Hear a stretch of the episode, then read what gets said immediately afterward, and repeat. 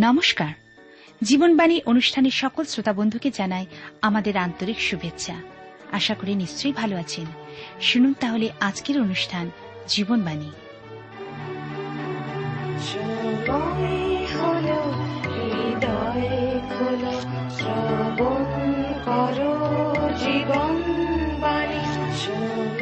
আমাদের জীবনে মনোনয়ন করতে হবে আমরা ঈশ্বরের দিকে দৃষ্টিপাত করব না জগতের দিকে?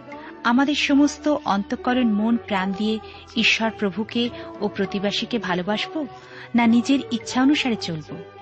ঈশ্বরের উপর নির্ভর, জীবনের পথ জ্ঞাত করবে। কিন্তু নিজের ইচ্ছা শক্তি ও জগতের উপর নির্ভর হচ্ছে ক্ষণস্থায়ী এবং আনন্দজনক পথের নির্দেশ দেবে। আর এ বিষয়ে জানতে হলে আপনাকে অবশ্যই শুনতে হবে আজকের জীবনবাণীর আলোচনা।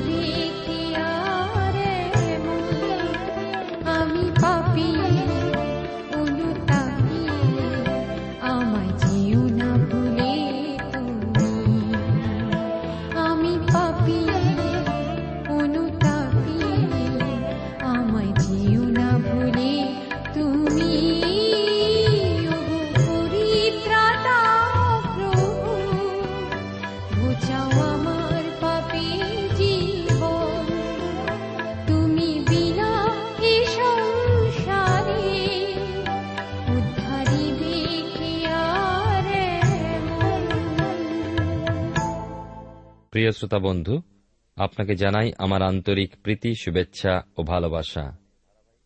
জীবনবাণী অনুষ্ঠানে ধারাবাহিক আলোচনায় আমি আপনাদের কাছে নহিমীয় পুস্তক থেকে আলোচনা করছি। আজকের তিনের অধ্যায় থেকে আলোচনা করব। আমরা দেখি যে পারস্যরাজ অর্থকস্তের প্রাসাদ থেকে ছুটি নিয়ে রাজার পানপাত্রবাহক নহিমীয় জিরুসালেম এসেছেন, জিরুসালেম নগরের প্রাচীর ও দ্বার পুনর্নির্মাণের জন্য। কাজটা বিরাট ও বেশ গুরুত্বপূর্ণ ও ব্যয় সাপেক্ষ নহিমীয় রাতের অন্ধকারে ঘুরে ঘুরে সমস্ত প্রাচীরটাই পরীক্ষা করে দেখেছেন এবং বুঝেছেন কাজটা করা খুব সহজ ব্যাপার নয়। একজন বা একা কারও পক্ষে করাটাও সম্ভবপর হবে না। তাছাড়া যা কিছু করতে হবে তা একসাথে যত শীঘ্র সম্ভব করতে হবে। কাজ ফেলে রাখা চলবে না। শত্রু চারিদিকে সুতরাং বাধাও আসবে। সকল বিষয় চিন্তা করে জিহুদীদের সকল নেতৃস্থানীয় লোকদের নিয়ে সভা করলেন এবং যখন সবাই এক বাক্যে বলে উঠলেন, চলো আমরা প্রাচীর গাঁথি।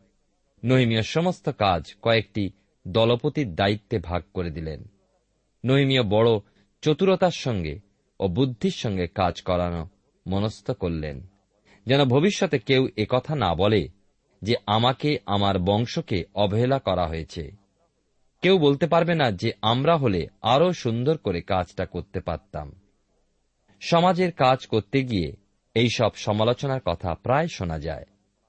জিরুসালামের প্রাচীর নির্মাণ কারও ব্যক্তিগত ব্যাপার নয়, কিন্তু ঈশ্বরের কাজ, এবং ওই কাজে যদি কেউ ফাঁকি দেয়, সে ঈশ্বরকেই ফাঁকি দেয়।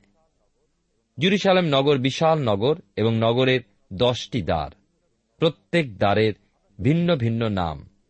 আমরা শুনব যে মেজদার থেকে এবং মেজদার পর্যন্ত কীভাবে নির্মাণ করা হল।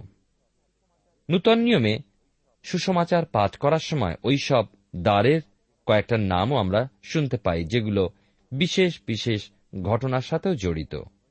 আসুন আমরা তিনের অধ্যায় নহিমীয় পুস্তক খুলি এবং তার তিনের অধ্যায় এক পদ পাঠ করি। আমার সামনে যে বাইবেল রয়েছে সাতশো তেতাল্লিশ পৃষ্ঠায় রয়েছে এবং লেখা আছে এখানে, পরে ইলিয়াসিব মহাযাজক ও তাহার ভ্রাতা যাজকগণ উঠিয়া মেজদার গাঁথিলেন। তাহারা তাহা পবিত্র করিলেন ও তার কবাট স্থাপন করিলেন আর হম্মেয়া দুর্গা অবধি হননের দুর্গ পর্যন্ত তাহা পবিত্র করিলেন।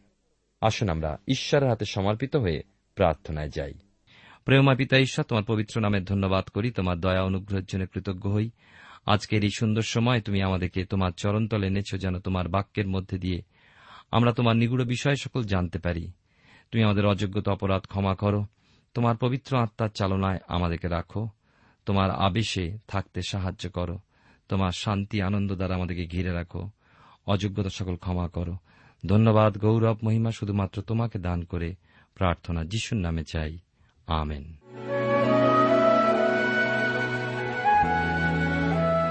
আমি আপনাদের কাছে নহিমিয়া পুস্তক থেকে আলোচনা করছি। আমরা নহিমিয়া পুস্তকে দেখি আসুন, যে তিনের অধ্যায় এক পদ পাঠ করেছি। প্রথমে আমরা দেখি মেজদারের কাছে কি ঘটল।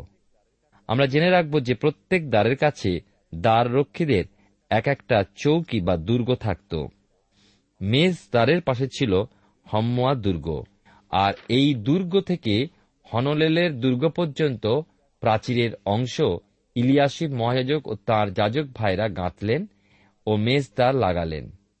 পরবর্তীকালে প্রভু যীশু যখন জিরুসালামে আসতেন, ওই মেজদার দিয়ে প্রবেশ করতেন। যোহন লিখিত সুসমাচারের পাঁচের অধ্যায় দুই পদে আমরা পাই, প্রভু যীশু মেজদার দিয়ে প্রবেশ করে বেথেসদা পুষ্করণীর ধারে এসেছিলেন। মেজদার নাম হয়েছিল কারণ ওই দ্বার দিয়ে মেজদেরকে আনা হতো। আমরা শুনলাম যে ইলিয়াসিব মহাযাজক ও যাজক ভাইয়েরা প্রাচীরের ওই অংশ গাঁথলেন এবং ঈশ্বরের উদ্দেশ্যে পবিত্র করলেন। এরপর আমরা আবার আগাই এবং তিনের অধ্যায় দুই পদে দেখতে পাই, তাহার নিকটে জিরিয়র লোকেরা গাঁথিল আর তাহার নিকটে ইমরির পুত্র শক্কুর গাঁথিল। এই অংশে কোনো দ্বার ছিল না, কেবল প্রাচীরের একটা অংশ তবে একটু আশ্চর্য লাগল যে জিরিও থেকে কিছু লোক এসে ওই অঞ্চলে বাস করছিল। তারা এবং ইমরির পুত্র শক্কুর উভয় মিলে প্রাচীরের অংশ গাঁথল। ইসরায়েল জাতি জিওসুয়ের নেতৃত্বে যখন ইসরায়েলরা জিরিয় নগর ধ্বংস করলেন জিওসিও জিরিয় নগরের প্রতি অভিশাপ দিয়েছিলেন। পরে জিরিয়র কিছু লোক জিরুসালামে বাস করত। আহাব রাজার সময় এক ব্যক্তি জিরিয় নগর পুনর্নির্মাণ করেন, কিন্তু ওই ব্যক্তি নির্বংশ হন। প্রিয় বন্ধু, আজ আমরা ওই পৃথিবীতে অভিশপ্ত নগরীতে বাস করছি, কেননা সারা জগৎ সে পাপে ডুবে আছে। তিন পদে আমরা এগিয়ে গিয়ে মৎস্যদ্বারে পৌঁছাই। জিরুসালামের এই দ্বার দিয়ে লোক মাছ নিয়ে আসত। জিহুদিরা খুব মাছ খেতেন ভূমধ্যসাগর ও জর্দন নদী থেকে ওইসব মাছ আসত জিরুসালামের বাজারে বিক্রির জন্য। মৎস্যদার খুঁজে বার করতে তখনকার দিনে নিশ্চয়ই অসুবিধা হতো না। যেমন বাজারে গেলে মাছের দোকান খুঁজে বার করতে অসুবিধা হয় না। মাছের কথা বা মৎস্যদার বলতে গেলেই নতুন নিয়মের অনেক ঘটনা মনে পড়ে যায়। যেমন গভীর জলে জাল ফেলা, পাঁচটা রুটি, দুটো মাছ ইত্যাদি ইত্যাদি। কিন্তু সর্বপ্রথমে আমার মনে পড়ে প্রভু যীশু বলছেন শিষ্যদের, তোমরা মৎস্যধারী, আমি তোমাদেরকে মনুষ্যধারী করব। মতিলিখিত সুসমাচারের চারের অধ্যায় উনিশ পদে আবার ওই শিষ্যদের যিশু বলেছিলেন, তোমরা যে পর্যন্ত সেই আত্মাকে না পাও, জিরুসালামেই থেকো। আত্মা প্রাপ্ত হলে পর প্রথমে জিরুসালেম, তারপর জিহুদা দেশ, তারপর সমরিয়া ও পরে জগতের প্রান্ত পর্যন্ত পরিত্রাণ বার্তা প্রচার করো। নহিমিয়ের জিরুসালামের প্রাচীর নির্মাণের ব্যাপারে আমরা দেখছি, সকলে মিলে মিশে প্রাচীরের বিভিন্ন অংশ পুনর্নির্মাণ করছিলেন। ঈশ্বরের বাক্য প্রচার ক্ষেত্রেও ওই একই ধারায় কাজ হয়। বিভিন্ন মিশনারি বিভিন্ন অংশে কাজ করেন, বিভিন্ন প্রতিষ্ঠান বিভিন্নভাবে প্রচার করেন। আমরা দেখি যে হস্যনায়ার সন্তানেরা মৎস্যদ্বার গাঁথলেন, দ্বার বসালেন, দ্বারের উপর আড় কাটা তুললেন এবং খিল ও অর্গল লাগালেন। এরপর চার এবং পাঁচ পদে মৎস্যদ্বার থেকে আমরা পরবর্তী দ্বার পর্যন্ত প্রাচীরের যে অংশ, দুটি দল পরস্পর সহযোগিতায় গেঁথে তুলল। এদের মধ্যে মরেমত মসুল্লম সাধক এরা পুরাতন প্রাচীর মেরামত করল এবং অপর দলে তকইয়েরা পরের অংশ মেরামত করল। কিন্তু লক্ষণীয় বিষয় এই যে এদের নেতৃত্ব স্থানীয় যারা, তারা কেউই সাহায্যের হাত বাড়ালেন না। কেন হাত বাড়ালেন না, বোঝা যায় না, তবে মনে হয় তিনটি কারণ থাকতে পারে।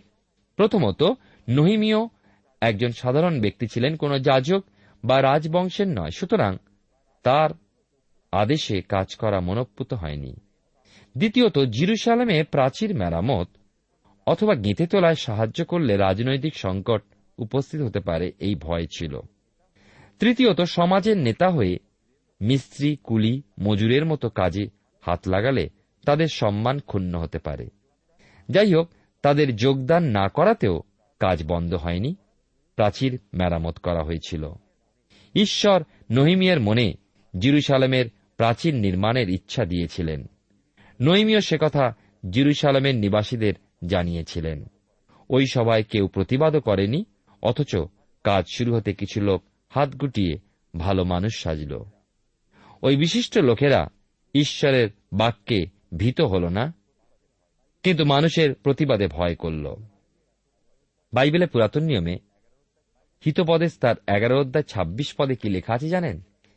যে শস্য আটক করিয়া রাখে, লোকে তাহাকে সাপ দেয়। কিন্তু যে শস্য বিক্রয় করে, তাহার মস্তকে আশীর্বাদ পড়তে যারা হাত লাগাল না, তাদের বিচার ঈশ্বর করবেন, কারণ তারা ঈশ্বরে কাজ করল না। তিনের অধ্যায় ছয় পদে আমরা পাই। লেখা আছে, আর পাশেহের পুত্র জিওয়াদা ও বসদিয়ার পুত্র মসুল্লম পুরাতন দ্বার মেরামত করিল। তাহারা তাহার আড় কাটা তুলিল এবং তাহার কবাট স্থাপন করিল আর খিল ও অর্ঘ দিল। আমরা এগিয়ে এলাম পুরাতন দ্বারের দিকে। এই দ্বারের নাম হল পুরাতন দ্বার। আজকের দিনেও পুরাতন দ্বার নামে সবাই জানে। বাইবেলে পুরাতন নিয়মে জিরোমীয় তার ছয়ের অধ্যায় ছয় পদে লেখা আছে সদাপ্রভুর কথা কহেন, তোমরা পথে পথে দাঁড়াইয়া দেখো এবং কোন কোনটা চিরন্তন মার্গ তা জিজ্ঞাসা করিয়া বলো, উত্তম পথ কোথায়? আর সেই পথে চলো, তাহাতে তোমরা আপন আপন প্রাণের জন্য বিশ্রাম পাইবে। এখন মানুষ পুরাতনের দিকে দেখতে চায় না, চায় নতুন নতুন স্টাইল, নতুন ডিজাইন, নতুন মডেল নতুন গান, নতুন সুর। অনেকের পুরনো বাড়ি তারা পছন্দ করে না, নতুন বাড়ি। আমরা দেখি, এইখানে জিরুসালামে পুরাতন দ্বার জিওয়াদা ও মসুল্লাম মেরামত করলেন। নতুন আর কাঠা তুলল, নতুন কবাট বসালো, ক্ষীর লাগালো ও অর্গল দিল। তিনের অধ্যায় সাত থেকে আট পদে আমরা পাই, পুরাতন দ্বারের পরে কিছুটা অংশ বিদেশি, কিছু পরিবার গিবিয়নীয় ও মেবো নথিও সম্প্রদায় তারা মেরামত করল। লক্ষ্য করুন নহিমিও কাউকে বাধা দিলেন না, বারণ করলেন না। স্বেচ্ছায় যারা এগিয়ে এলো, সবাইকে ওই কাজে সাহায্যের সুযোগ দিলেন। নহিমিও বলতে পারতেন, তোমরা বিদেশি, জিহুদিদের নগরে প্রাচীর মেরামতে তোমরা অবশ্যই হাত দেবে না। প্রাচীরের পরের অংশ উশিয়েল নামে স্বর্ণকর। মেরামত করলেন। কথাটা শুনে একটু আশ্চর্য হয়ে যেতে হচ্ছে, তাই না? স্বর্ণকার যে ছোট্ট হাতুড়ি বা ছোট ছেনি নিয়ে টুকটুক করে কাজ করে, সে কিনা জিরুসালামের প্রাচীরের বিরাট পাথর, প্রায় আট ফুট লম্বা, চার ফুট চওড়া, চার ফুট উঁচু পাথর বসালো? আশ্চর্য লাগে, তাই নয় কি? আশ্চর্য আবার কিছু নেই, কেননা ঈশ্বরের কাজ, ঈশ্বর শক্তি যোগান। তিনি বুদ্ধি যোগান। কিন্তু এর পরের অংশ কে মেরামত করল? আপনি কি লক্ষ্য করেছেন? হননীয় নামে একজন গন্ধ বণিক অর্থাৎ যে জড়িবুটি দিয়ে ওষুধ তৈরি করে। নয় থেকে এগারো পদে আমরা দেখতে পাই, এইভাবে বফায়, জিদায়, হটুস, এরা নিজ নিজ গৃহের সামনের প্রাচীরের অংশ মেরামত করল। এদের পরে আমরা পাই মলকীয় হসুর, পরের অংশ ও তুন্দুরের দুর্গ মেরামত করল। তিনের অধ্যায়, এবারে বারো পদে আমরা আসি, লেখা আছে, তাহার নিকটে জিরুসালেম প্রদেশের অর্ধভাগের অধ্যক্ষ হলহেশ্বরের পুত্র সল্লুম ও তার কন্যা মেরামত করিল। আজকাল মেয়েরা বলে, আমরা পুরুষের চেয়ে কম কিসে? আর সত্যি তাই দেখছি, রান্নাঘরে খন্তি নাড়া বাসন মাজা থেকে আর পুলিশ বিমান বাহিনী নৌবাহিনী সৈনিকের কাজ তো করছেই। এছাড়া পুরোহিতের পদে অভিষিক্ত হয়ে তারা কাজ করছেন। কিন্তু শুরু কোথায় শুনলেই আমরা অবাক হয়ে যাই নহিমিয়ের সময়। সল্লুম ও তার কন্যারা মিলে প্রাচীরের কিছু অংশ মেরামত করল। তেরো পদে আমরা পাই হানুন এবং সানহ নিবাসীরা উপত্যকার দ্বার মেরামত করিল, তাহারা তা গাঁথিল এবং তাহার কবাট স্থাপন করিল আর খিল অর্গল দিল এবং সারদার পর্যন্ত প্রাচীর এক সহস্র হস্ত মেরামত করিল। আরও দেখিয়ে গেলাম আমরা উপত্যকার দ্বার। এই দ্বারের নাম থেকে বুঝতে পাচ্ছি যে ওই দ্বার দিয়ে উপত্যকায় নেমে যেতে হয়। জিরুসালেম পাহাড়ের উপরে অবস্থিত ছিল। সুতরাং নিচের উপত্যকায় নামার জন্য ওই দ্বার। উপত্যকার কথা বলতে গিয়ে গীত সংগীতায় তেইশের গীতের চার পদ আমার মনে পড়ছে, যেখানে দাউদ লিখছেন, যখন আমি মৃত্যুচ্ছায়ার উপত্যকা দিয়ে গমন করিব, তখনও অমঙ্গলের ভয় করিব না। কেন তুমি আমার সঙ্গে সঙ্গে আছো? প্রিয় শ্রোতা বন্ধু, আমাদের পার্থিব জীবনে সবাই ওই উপত্যকা দিয়ে চলেছি, কেননা প্রত্যেক মানুষকে মৃত্যুর মধ্যে দিয়ে পার হয়ে যেতে হবে। উপত্যকার কথায় আমার আর একটা কথা স্মরণ হচ্ছে জিরুসালেম পাহাড়ের উপরে, সেখানে থেকে উপত্যকায় নেমে যেতে হয়। আমরা সময় সময় নিজেদের বিষয়ে খুব উঁচু ধারণা রাখি, অহংকার করি। কিন্তু আমাদের নম্র হতে হবে, ওই উচ্চ ধারণা ও অহংকার থেকে নেমে আসতে হবে। আমরা জানি যে একটা ছোট্ট গল্প বলি বাইবেল স্কুলের সব থেকে সেরা ছাত্র এবং সে সারমন লেখায় তার সমতুল্য কেউ ছিল না। স্কুল কর্তৃপক্ষ একদিন তাকে শহরের এক উপাসনায় সেই শিক্ষা দেবার জন্য পাঠালেন। সে শিক্ষা দেবার সময় হলে পর খুবই একটা বেপরা ভঙ্গিতে সে পুলপিটে উঠে দাঁড়াল। কিন্তু উপাসক মণ্ডলীকে দেখার সাথে সাথেই সে তার শিক্ষার বিষয়বস্তু ভুলে গেল এবং কয়েকটা কথা বলেছে কি, না বলেছে মাথা নিচু করে সে নেমে গেল।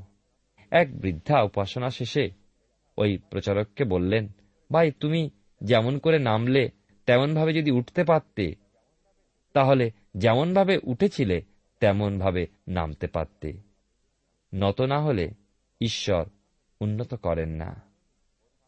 হানুন ও সানহ নিবাসীরা উপত্যকা দ্বার মেরামত করল, দ্বার লাগালো, খিল ও অর্গল দিল। আসুন আমরা যাই করি, নম্রতার সঙ্গে করি। চোদ্দ পদে আমরা দেখি আমরা পঞ্চম দ্বার, সার দ্বারের কাছে পৌঁছালাম। এই দ্বার দিয়ে নগরের জঞ্জাল ও নোংরা আবর্জনা, যা কিছু নগরের বাইরে ফেলা হতো। শিয়ন পর্বতের দক্ষিণ পশ্চিম কোনায় এই দ্বার অবস্থিত ছিল। জঞ্জাল ও আবর্জনার কথা উঠতে সাধু পৌলের একটা কথা মনে পড়ল। দ্বিতীয় করিন্তীয় তার সতের অধ্যায় এক পদে পৌল লিখেছেন, অতএব প্রিয়তমেরা এই সকল প্রতিজ্ঞার অধিকারী হওয়াতে আইস, আমরা মাংসের ও আত্মার সমস্ত মালিন্য হইতে আপনাদিকে সূচি করি। ঈশ্বর ভয় পবিত্রতা সিদ্ধ করি। সাধু পৌল, খ্রিস্টীয় জীবনে সূচি শুদ্ধ পবিত্রতা রক্ষার জন্য এই কথা বলেছেন। আমাদের জীবনে প্রতি সময় সূচি থাকতে হলে অন্তরের মলিনতা, কুচিন্তা, কদালাপ কদর্য বিষয় সকল দূর করতে হবে। প্রথম জন তার একের অধ্যায় নয় পদে লেখা আছে, যদি আমরা আপন আপন পাপ স্বীকার করি, তিনি বিশ্বস্ত ধার্মিক। সুতরাং আমাদের পাপ সকল মোচন করিবেন এবং আমাদিওকে সমস্ত অধার্মিকা হইতে সূচি করিবেন। আমরা দেখি মলকীয় সারদার মেরামত করল, নতুন কাবাট বসাল। এবারে পনেরো পদে দেখি আমরা এগিয়ে চলেছি। এবারে উনুই দ্বার উনুই বলতে জলের ব্যাপার। জলের প্রথম কাজ পিপাসা দূর করা। আমার কিন্তু জল বলতেই নতুন নিয়মে প্রভু যিশুর বিভিন্ন ঘটনার কথা মনে হয়। যোহন লিখিত সুষমাচারের চারের অধ্যায়, তেরো, চোদ্দ পদে প্রভু যিশু একজন সমরিয়া নারীকে বলেছিলেন, যে কেহ এই জল পান করে তাহার আবার পিপাসা হইবে, কিন্তু আমি যে জল দিব তাহা যে কেহ পান করে তাহার পিপাসা আর কখনো হইবে না। বরং আমি তাহাকে যে জল দিব তাহা তাহার অন্তরে এমন জলের উনুই হইবে, যা অনন্ত জীবন পর্যন্ত উথলিয়া উঠিবে। আমরা দেখি মিসপা প্রদেশের অধ্যক্ষ কলহসির পুত্র সল্লুম উনুই দ্বার গাঁথলেন, আচ্ছাদন প্রস্তুত করলেন, কবাট বসালেন, খিল ও অর্ঘ দিলেন। এছাড়াও দাউদের নগর থেকে শিল পুষ্করণী পর্যন্ত যে সিঁড়ি নেমে গেছে তাও মেরামত করলেন।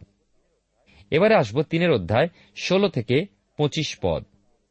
এর আগে যেমন বলেছি, নহিমিয়ের কাজ স্বেচ্ছায় যারা কাজ করার প্রতিশ্রুতি দিল, তাদের সকলকেই তিনি প্রাচীর গাথার কাজে হাত লাগাবার সুযোগ দিলেন।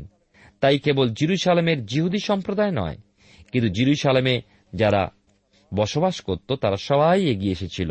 ছোট, বড়, উঁচু, নিচু, শিক্ষিত, অশিক্ষিত, যাজক বা শাসক সবাই মহা উদ্যোগের সাথে, আনন্দের সাথে জিরুসালামে ভাঙা প্রাচীর গাঁথতে ও মেরামত করতে থাকলেন।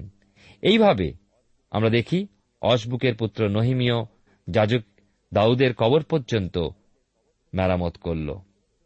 কি আশ্চর্য নেতৃত্ব নহিমীয় দিলেন, যার মধ্যে দিয়ে সেই প্রাচীর এবং তার দরজাগুলোকে মেরামত করা হল। তিনের অধ্যায় ২৬ থেকে সাতাশ পদে আমরা দেখি, জলদারের কাছে আমরা এখানে পৌঁছাই। এই জলদার নাম কেন হল? জিরুসালেম নগরে জল আনবার জন্য একটা খাল ছিল, আর ওই খালের সব জলটা নেওয়া হতো না, কিন্তু কিছুটা জল ওই দ্বারের মধ্যে দিয়ে আনা হতো। জল বলতে আবার কয়েকটা কথা মনে আসে আমাদের। নতুন নিয়মেও জলের বিষয়ে অনেক কথা আছে। জল হল ঈশ্বরের বাক্যের প্রতীক। পরে আমরা শুনব যে ইসরা এই দ্বারের কাছে একটা বেদি নির্মাণ করেছিলেন, যে বেদি থেকে তিনি ঈশ্বরের বাক্য প্রচার করেন। জল ঈশ্বরের বাক্যের প্রতীক, এই বিষয়ে আমরা জোহন লিখতে সুষমাচারের পুনরোধ্যায় তিন পদে পাই। লেখায় যিশু বলেছেন, আমি তোমাদিকে যে বাক্য বলিয়াছি তৎপ্রযুক্ত তোমরা এখনও পরিষ্কৃত আছো। আমাদের ঈশ্বরের বাক্য দ্বারা পরিষ্কৃত হতে হবে। গীত সংগীতা তার একশো উনিশের গীতের নয় পদে লেখা আছে, গীতরচক প্রশ্ন করছেন, যুবক কেমন করিয়া নিজ পদ বিশুদ্ধ করিবে? তোমার বাক্যানুসারে সাবধান হইয়াই করিবে। জলদারের কাছে নথিনিয়ারা বাস করত। তারা তাদের অংশ, জলদারের অংশ, তারপর তকিয়ারা বাইরের বড় দুর্গ পর্যন্ত প্রাচীর মেরামত করল। তিনের অধ্যায় আঠাশ পদে বলা হয়েছে, অশ্বদ্বারের কথা বা সোজা কথায় ঘোড়ার দরজা। আমরা বুঝতে পারি যে ওই দরজা দিয়ে ঘোড়া যাওয়া আশা করত। ঘোড়া বলতে ঘোড়া তার সবার নিয়েই যাওয়া আশা করত। তখনকার দিনে শখ করে ঘোড়া পুষত না, পুষলে খুব ধনী যারা, তারাই ঘোড়া পালতে পারত। সৈন্যবাহিনীর অশ্বারোহী সেনারা ঘোড়া ছুটিয়ে নগর থেকে বার হতো, সুতরাং দাঁতটা নিশ্চয়ই বেশ বড়সড় ছিল। ঘোড়ার কথা উঠতেই সকরীয় ভাববাদী পুস্তকের একের অধ্যায় আট পদ মনে পড়ে। লেখা আছে, আমি রাত্রিকালে দর্শন পাইলাম, আর দেখো রক্তবর্ণ অশ্বের অশ্বারই এক পুরুষ এবং তাহার অর্থাৎ রক্তবর্ণ পাণ্ডুর শ্বেত বস্ত্র অশ্ব ছিল। আবার প্রকাশিত বাক্যে আমরা পাই, প্রিয় বন্ধু, দেখি ঈশ্বর তার অনুগ্রহে কেমনভাবে, আশ্চর্যভাবে নহিমিয়ের মধ্যে দিয়ে এই মেরামত করলেন। ঈশ্বর আমাদের প্রত্যেককে উৎসাহ দান করুন।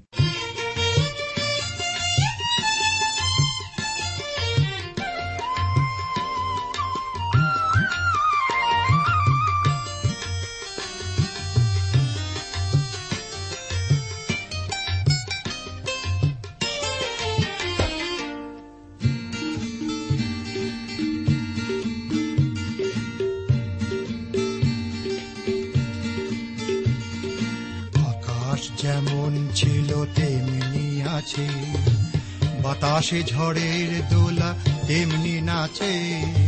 চন্দ্র, সূর্য, তারা আজ ওঠে। গাছে গাছে ফুল ফোটে। এসব কিছুই বদলায়নি। মানুষ শুধুই আজ বদলে গেছে। আকাশ যেমন ছিল, তেমনি আছে।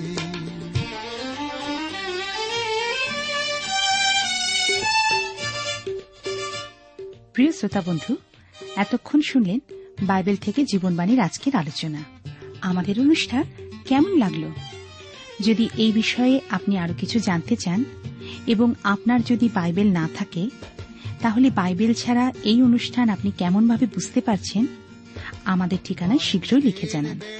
আমরা খুব খুশি হব যদি আপনি চিঠির সাহায্যে বা ফোনে এস এম এস এ অথবা ইমেলের সাহায্যে আমাদের সাথে যোগাযোগ করেন।